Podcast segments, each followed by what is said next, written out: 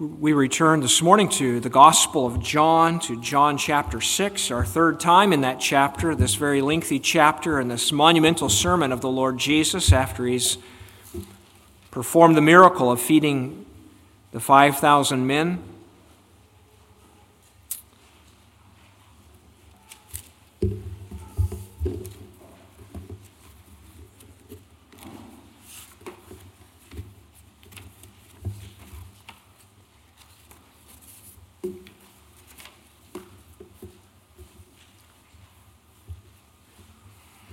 John chapter six, we won't read the uh, miracle of feeding the five thousand men plus women and children from the five small loaves and two fish, um, but that happens across the other side of the Sea of Galilee, and then Jesus comes back over to the more common side, to the western side, and um, he's in the synagogue in Capernaum, we learn, and uh, there some of the same people who saw the miracle speak to Jesus. We'll pick it up at verse twenty-five.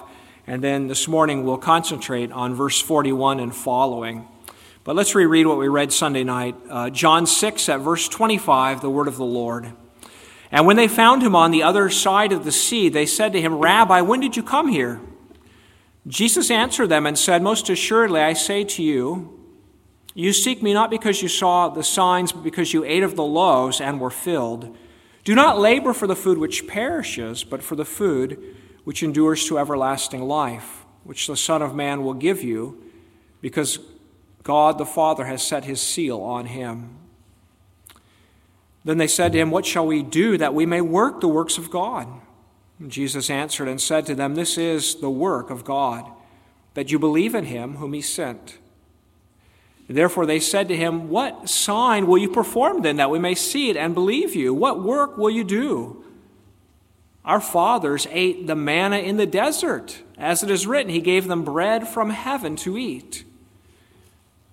Then Jesus said to them, Most assuredly, I say to you, Moses did not give you the bread from heaven, but my Father gives you the true bread from heaven. For the bread of God is he who comes down from heaven and gives life to the world. Then they said to him, Lord, give us this bread always. And Jesus said to them, I am the bread of life. He who comes to me shall never hunger, and he who believes in me shall never thirst. But I said to you that you have seen me and yet do not believe. All that the Father gives me will come to me, and the one who comes to me I will by no means cast out. For I have come down from heaven not to do my own will, but the will of him who sent me. This is the will of the Father who sent me, that of all he has given me, I should lose nothing, but should raise it up at the last day. And this is the will of him who sent me, that everyone who sees the Son and believes in him may have everlasting life, and I will raise him up at the last day. Now we focus on this part here to the end, verse forty-one. The Jews then complained about him because he said, I am the bread which came down from heaven. And they said, Is not this Jesus, the son of Joseph, whose father and mother we know? How is it then that he says, I have come down from heaven? Jesus therefore answered and said to them, Do not murmur among yourselves. No one can come to me unless the Father who sent me draws him, and I will raise him up at the last day. It is written in the prophets, and they shall all be taught by God. Therefore, everyone who has heard and learned from the Father comes to me. Not that anyone has seen the Father, except he who is from God, he has seen the Father. Most assuredly, I say to you, he who believes in me has everlasting life. I am the bread of life. Your fathers ate the manna in the wilderness and are dead. This is the bread which comes down from heaven, that one may eat of it and not die. I am the living bread which came down from heaven. If anyone eats of this bread, he will live forever. And the bread that I shall give is my flesh, which I shall give for the life of the world. The Jews therefore quarreled among themselves, saying, How can this man give us his flesh to eat? Then Jesus said to them, Most assuredly, I say to you, unless you eat the flesh of the Son of Man and drink his blood, you have no life in you. Whoever eats my flesh and drinks my blood has eternal life, and I will raise him up at the last day. For my flesh is food indeed, and my blood is drink indeed. He who eats my flesh and drinks my blood abides in me, and I in him. As the living Father sent me, and I live because of the Father, so he who feeds on me will live because of me. This is the bread which came down from heaven, not as your fathers ate the manna and are dead. He who eats this bread will live forever. These things he said in the synagogue as he taught in Capernaum. Therefore many of his disciples, when they heard this, said, "This is a hard saying. Who can understand it?" When Jesus knew in himself that his disciples complained about this, he said to them, "Does this offend you? What then if you should see the Son of Man ascend where he was before? It is the Spirit who gives life. The flesh profits nothing. The words that I speak to you are spirit, and they are life. But there are some of you who do not believe." For Jesus knew from the beginning who they were who did not believe and who would betray him. And he said, "Therefore I have said to you that no one can come to me unless it has been granted to him by my Father." From that time many of his disciples went back and walked with him no more.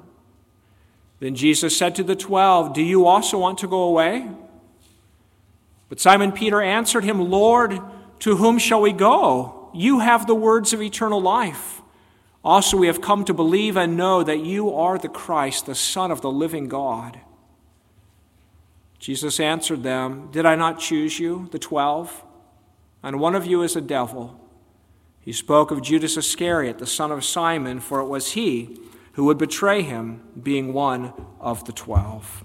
There we end the reading of God's holy word, and we will bow to ask him for his blessing on that word.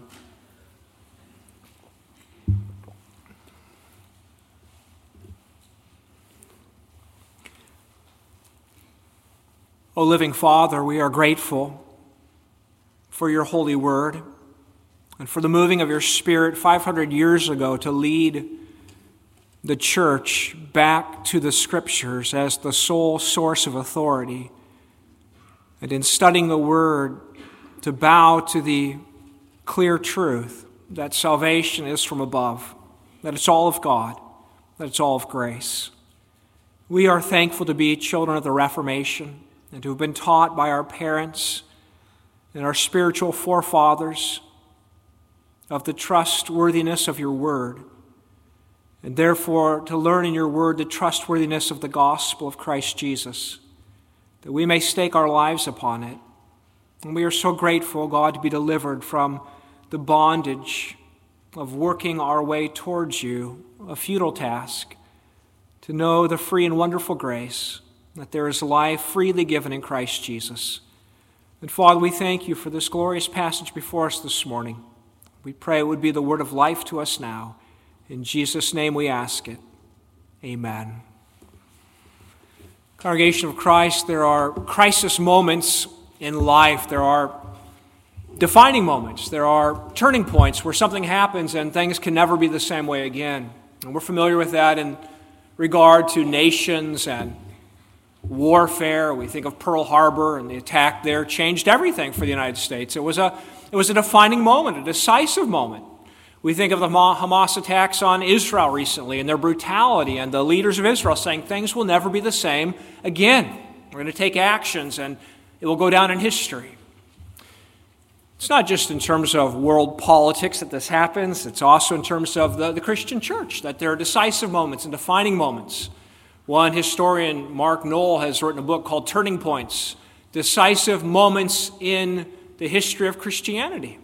Decisive Moments in Christianity. He begins in the first chapter with the, the fall of Jerusalem in A D seventy, and the second chapter with the Council of Nicaea in three twenty-five, and on and on. These, these landmark moments here that, that change the direction of the church forever. But it's not just in politics. It's not just in the church at large. It's also in personal relationships, isn't it, that there are defining moments. Mark Johnston has a little commentary on, on John, which is uh, which I would recommend. It's a good little book. He writes that relationships are never static. They're always on the move and developing for better or worse. Whether it's the relationship on the playground or a courtship that might end in marriage, things are, are always, he says, they're always moving either towards commitment or to collapse. Nothing stays the same. Now that's interesting, right? As we come to John chapter six, because at the beginning of the chapter, we have some five thousand men around Jesus with women and children as well, presumably, and so maybe fifteen or twenty thousand people gathered around Christ. At the end of the chapter, Christ appears alone with his twelve disciples. At the beginning, after Christ has fed them, they want to come and make him king. At the end of the chapter, they want nothing to do with him. And it's not because Christ is some Hamas terrorist who wants to take their lives. It's because actually Christ said he wants to give his flesh for their lives. And so we come to a decisive moment, to a critical juncture in the lives of these disciples following Jesus, to a critical juncture in the ministry of the Lord Jesus now. We come to a, a turning point in this long and glorious sermon that Christ preaches, because it divides the people. This morning, Christ proclaims that he alone is salvation. He is the bread of life. And he teaches us three important truths. Number one, that no one is able to bring himself to Christ. No one is able. The Father must do it. Number two, no one has life without coming to Christ. There's no life without union with Christ by faith. And number three, that no one remains neutral before Christ. When the claims of Christ are, are proclaimed, everyone is separated to one side or another, but no one remains neutral on the fence before the claims of Jesus. Let's look at those truths. Number one, no one brings himself to Christ. We pick it up at verse forty-one, where the Jews are complaining because Christ said, "I'm the bread which came down from heaven." And they say, "How can that be? We know where you came from. We know your mom and dad." They're offended because Christ looks too plain and ordinary. He's He looks like them. He's, he's a man. He's a weak and a lowly man. And he's claiming to have come from heaven.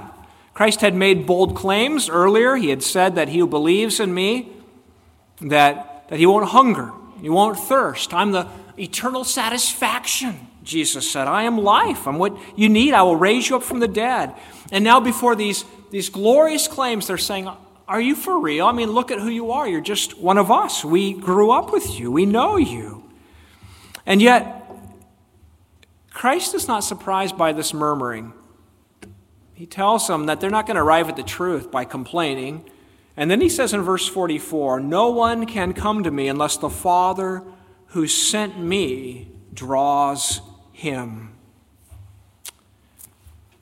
Christ is not surprised that they don't get it, that they don't see it. He says, "It can't be otherwise." In fact, Christ says, "No one believes on me. No one beholds my glory. No one recognizes that I'm the Son of God come in human flesh unless the Father gives eyes to see, because everyone else is blind and dead in sin." The Son of God comes down from heaven. He assumes our nature. The gospel is being preached by him now, but no one believes it unless God draws him. The Jews might have begun to think, you know, "We're all agreed on this. We all know where he came from. Can we be wrong?" And they were bold in their unbelief. And Jesus is saying that your unbelief is not the determining factor here.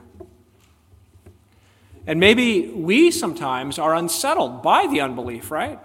Do you ever look around the world and you think, "So all these great scientists, these great minds, and they, they don't see anything of value or worth in the Bible or in Jesus.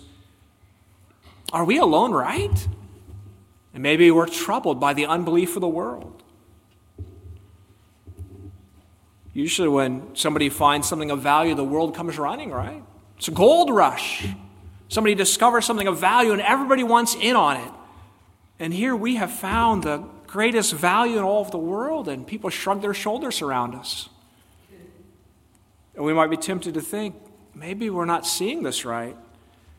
But the words of Jesus are helpful. Jesus says, no, no one of himself can see the value of me, only when the Father draws him. And the word that Jesus uses there in verse forty-four, "draw him," is actually a pretty powerful word. It's the idea of, of dragging. It, it's the word that's used in the book of Acts, chapter sixteen, when Paul and Silas are seized and dragged into the marketplace before the rulers. And it's the same word that's used in the Gospel of John in chapter twenty-one, after Christ's resurrection, when the disciples are fishing And, and Christ tells them, throw the net onto the other side, and they do. And then they were not able to drag or haul the net out of the water with all the fish. And yet, as we look at this whole chapter and the whole of God's Word, we know that the drawing of the Father is not that He just treats us like mindless fish and wraps us in a net and drags us to Jesus. But, well, you can read the Canons of Dort. It has so many beautiful expressions as it points out that God does not coerce an unwilling will, but He makes our wills willing. He renews us. He reforms us. He recreates us. He breathes life into us. So we come to Christ willingly, and we from the heart believe on Him. That's the great work of the Father's drawing. And that's the only hope for God's people, that God would do this. Jesus says in verse forty-five, as he quotes from Isaiah, He says, it's written in the prophets, and they shall all be taught by God. Therefore, everyone who has heard and learned from the Father comes to me. The great promise in Isaiah of the restoration of the church is that God would become a teacher and teach the hearts of His people, and then they would come to Him. And so we this morning are reminded to be very careful not to pat ourselves on the back or attribute to ourselves what can be attributed only to God, that He has drawn us to Christ. We can't boast in some noble free will and in our great wisdom that we saw who Jesus was, we recognize. No, we have to fall down and say, Lord, but, but for your mercies to me, my heart is hard, my eyes are blind. I would very much reject Jesus if you had not worked in my life. But the wonder this morning is, as we assemble as the Church of Christ, is that we are the people who confess God has touched our lives. You ever think about that? That for every Christian, sometimes we feel, you know, that this is all kind of far off. It's not very personal. But we ought to stop and recognize that if you believe on Jesus Christ this morning, then the living God has touched your life, right? People are often enamored with being close to greatness, right? Maybe they bought a house where a certain celebrity lived. This is the very bedroom that they slept in. Or I went to Covenant College on Lookout Mountain, Georgia. Well, it had been a, a hotel, famous hotel, the Castle in the Clouds, and it was it was rumored that a certain celebrity had had had been there. People like that kind of thing. Or a different analogy. I remember a, a man telling me he'd been baptized by a famous Reformed minister. It was that Reformed minister who put the water on my head. But what is all of that compared to this? That the Father Himself has drawn us to Christ, that the living God has personally touched your life with the mighty power of His Spirit to open your heart and to bring you to Christ. What an amazing thing that He's breathed new life into us. We speak of irresistible grace or effectual calling. And so every one of the elect will personally, by the personal God, be made a partaker of faith in Christ Jesus. And if the Spirit did not work in us, we'd feel utterly justified, as these Jews did, in rejecting Jesus. Isn't it remarkable here that Christ doesn't even try to argue with these people? I mean, wouldn't you expect when they say, hey, how can you say I came down from heaven? We, we know your mom and dad. Wouldn't you expect Jesus will say, well, let me tell you, you know, I know you know my mom Mary, but Joseph really wasn't the one. You know, the Holy Spirit came on her and I came. He doesn't do any of that, does he? Because they're not actually asking Christ any questions here. They're murmuring and complaining.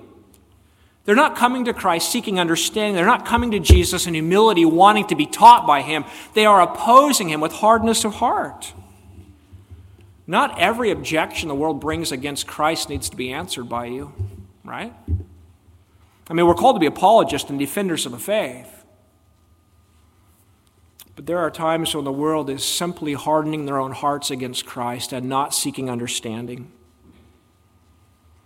But if anyone is taught by God, he arrives at one and the same place as everyone else who's been taught by God. Because notice what our Savior says there in verse forty-five.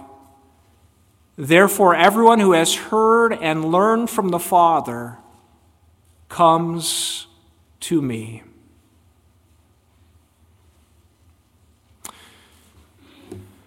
As we receive a sister into membership here this morning, we're reminded that we, though we all believe on Jesus, we are different individuals and we come along different pathways, don't we? But isn't it remarkable that everyone who's taught by God arrives at the same place, not at I R C, but at the feet of Jesus? Everyone. If you are not at Christ, in Christ, then you're not taught by God. Because if you're taught by God, you always arrive at the same place as all the other people taught by God. You come to Jesus Christ. So it doesn't matter when people say, well, we believe certain parts of the Bible, or some religions say we believe the Old Testament or whatever. If you're not at the feet of Jesus, you have not been taught by God. But all of God's gracious workings lead to the same place, to his beloved Son. And how we rejoice this morning that though we could never bring ourselves to Christ, God has done that. So number one, no one brings himself to Christ. But secondly, no one has life without Christ, without being united to Christ by faith. This is why it's so essential that we are taught by God and brought to Christ. There's no life outside of Christ. And Jesus says it again, what he had said in the passage we read last Sunday night and reread. He says, I'm the bread of life. And then a couple verses later, he says it again, I'm the living bread. And as we noted last Sunday night, bread is a fitting metaphor because it's a staple of life, and all the more in Jesus' day when they didn't have fifteen hundred varieties of food in the grocery store. You lived by bread. If you don't have bread, you die. Bread is life. Bread is essential. And now Christ is saying, I am the bread by which you live eternally. And what a glorious revelation of Christ here. He, he says that he's the bread that has come down from heaven.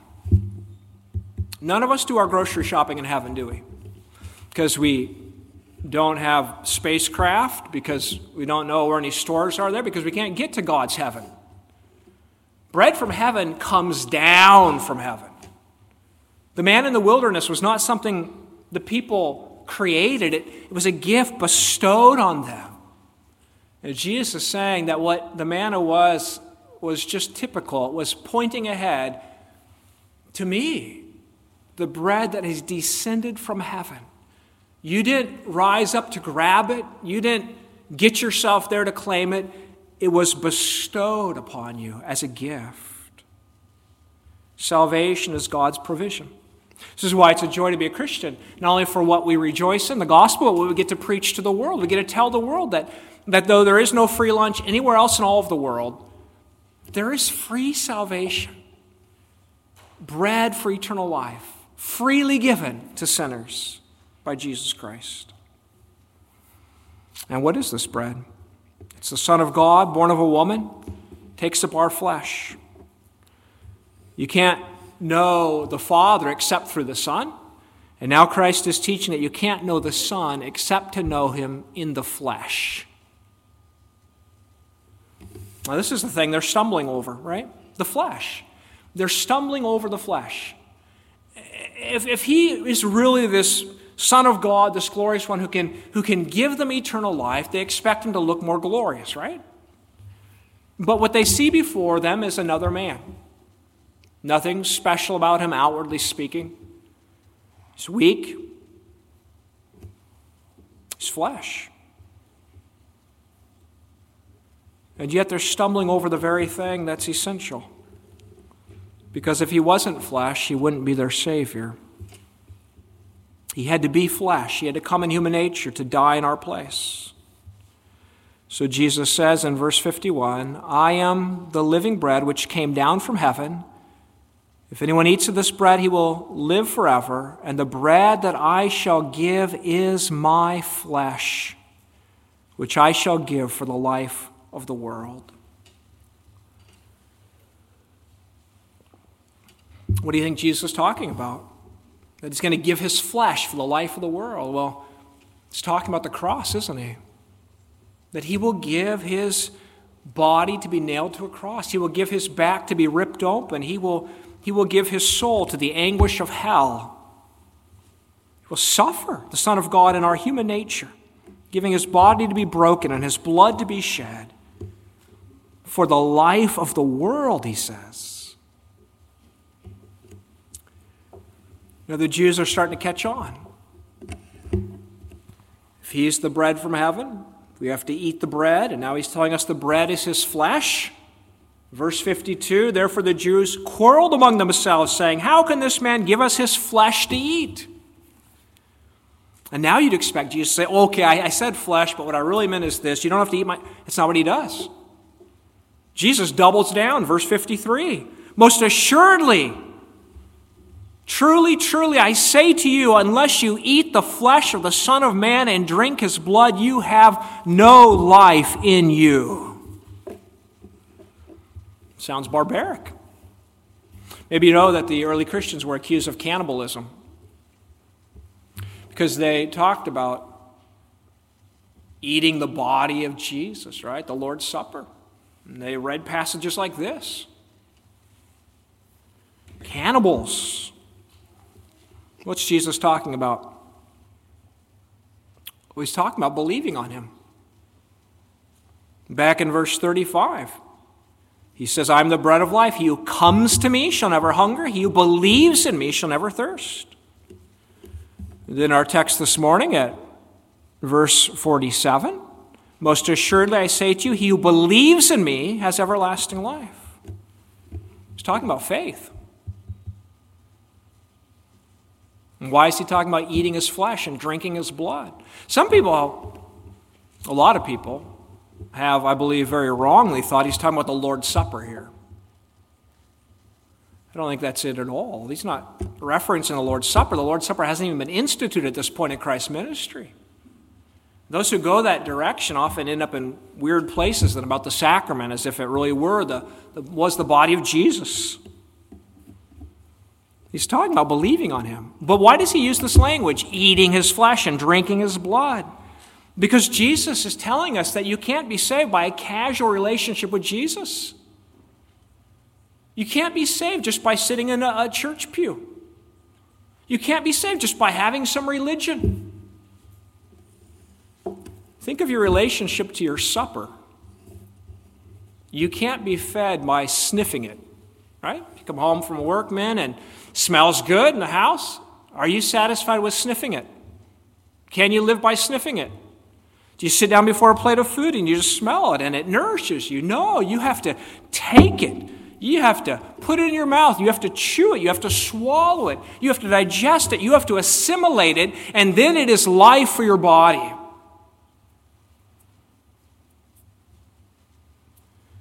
And Jesus is saying you can't be saved by having Christ at arm's length. You can't be saved by having Christ at a distance from you. You must by faith take hold of him. You must by faith be united to Jesus. You must by the living bond of faith have communion with Christ such that his life is in you and you are in him, and then he is your eternal life.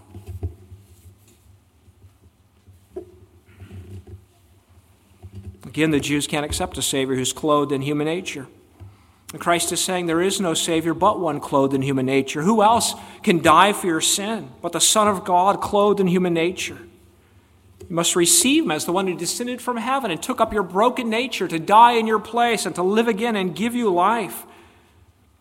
But this is the great stumbling block, isn't it? This is the great stumbling block. The cross of Christ, the weakness of his humanity hanging on a cross. And Jesus is saying here, unless you take and eat the whole Christ. Christ in his humiliation, Christ in his beatings, Christ in his dripping blood, Christ in his anguish. If you won't have that Christ, the whole Christ, God and man, the whole Jesus, even in his sufferings, then you will not have Christ. You don't have Christ, you won't be saved. So many stumble over this because they don't want the cross of Jesus. They don't want weakness. Give me a Savior who's glorious because I'm pretty glorious. Christ says, no, you need a Savior that dies because you deserve to die. And so Christ gives this rather enigmatic statement, doesn't he? As he proclaims that there's no life outside of him. So the passage is not about the Lord's Supper, first of all. But John Calvin makes this great summary statement about the eating and drinking. He writes, the perpetual and ordinary manner of eating of the flesh of Christ, which is done by faith only, that's what this is about, and yet at the same time I acknowledge that there's nothing said here that is not figuratively represented and actually bestowed on believers in the Lord's Supper. And Christ even intended that the Holy Supper should be, as it were, a seal and confirmation of the sermon. So the passage is not about the Lord's Supper, but when we partake of the Lord's Supper, it symbolically represents the very thing Christ is saying here, that you have to take Christ and eat. You have to believe on him and trust his promises and take them to heart. And the Lord's Supper is a very seal, confirmation upon these words. Well, finally this morning, no one can be remain, remain neutral before Christ. We can't bring ourselves to Christ, yet we must come to Christ if we would live. And finally, no one can remain neutral before Christ. Preachers sometimes feel that sermons should be judged by the effect they have, right? And people listening to sermons feel that way sometimes too, right? So uh, I've heard preachers, and maybe you have too, who proclaim, God must be blessing us. Look at the numbers. Look at the numbers. Well, Jesus was a pretty lousy preacher, I guess. Because in his great sermon, this turning point in his ministry, when he begins to proclaim in the clearest of terms now, though he had veiled who he was before in different ways, now he in clear terms declares that I am eternal life, I am the Son of God, I am the bread from heaven, eat of me. In this sermon, people turn away. Their hearts are hard. They say the saying is hard, this is a hard word, but no, their hearts are hard. It's interesting that in the Gospel of John, we don't have parables. You know, in the Synoptic Gospels, the other three, we have lots of parables. And those parables have an interesting way of working, Jesus tells us. They hide the truth from those who are hard. And they open the truth to those who are willing to come to Christ. In the Gospel of John, we don't have parables, but we have these enigmatic statements that Jesus gives. Some of them are the I am statements, I am the bread of life. We have these, these words Christ speaks that if your heart is humble and you're believing, they, they draw you in to investigate and to say, Lord, teach me. And if your heart is hard, they offend you and drive you away. And that's what's happening here. Jesus says in verse sixty-four, but there are some of you who do not believe. For Jesus knew from the beginning who they were who did not believe and who would betray him. And so verse sixty-six, from that time many of his disciples went back and walked with him no more. It's astounding, isn't it? You say, how hard is the human heart? Here you have the Son of God, the glorious one, who doesn't need us, who didn't need to be bothered with us in our sin, the glorious Son of God comes down from heaven and he assumes our nature and its broken condition in order that he on the cross can offer his flesh as the sacrifice for our sins. And at the very moment when he now, more clear than ever before, is revealing this, at this very moment, they despise him. You know, we get offended when somebody turns from us and we say, I can't believe they did that to me after all I did for them. Son of God, rejected. And we're reminded, aren't we, that before Christ claims that no one remains neutral, because the revelation here, it forces a response. I wonder how many times we've wandered into church and thought of Christian worship as a rather tame activity, and I'm going to try to stay awake. And the Bible tells us that what we do in church is a terribly dangerous thing. Terribly dangerous. Because the word of Jesus Christ is preached.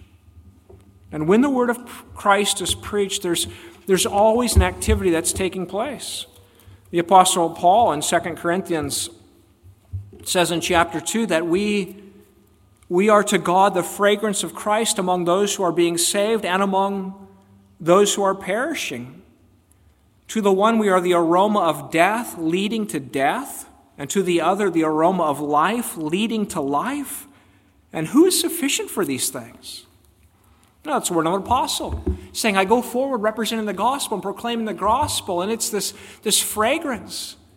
Some people just smell the stench of death, a loser on a cross, and some smell the sweetest smell. It's the smell of life and victory. The very same message. To one, it's death. To another, it's life. It's the smell of death leading to their death. It's the smell of life leading to their life. Who is sufficient to preach this word, he says? No Christian minister is an apostle, but he has the same gospel, right?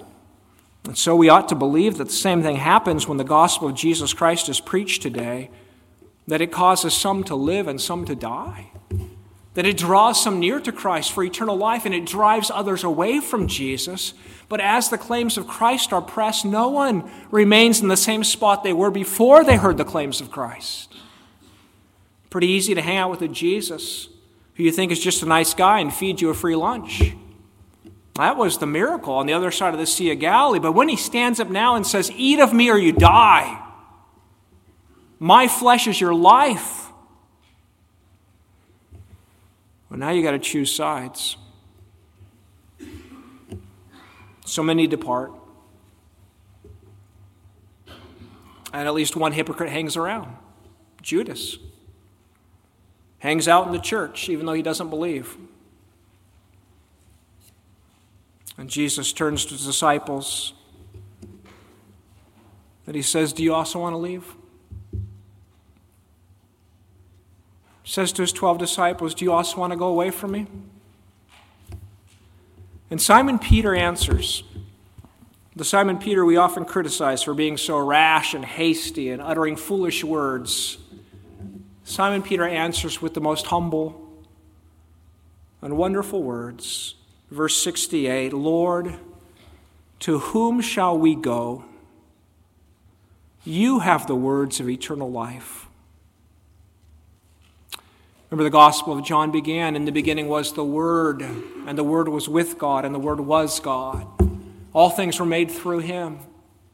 Christ is the Word of God. The Son of God is the Word of God. He spoke this world into existence, but he's also the word of salvation, the word of redemption. And only out of the mouth of Christ do we have life.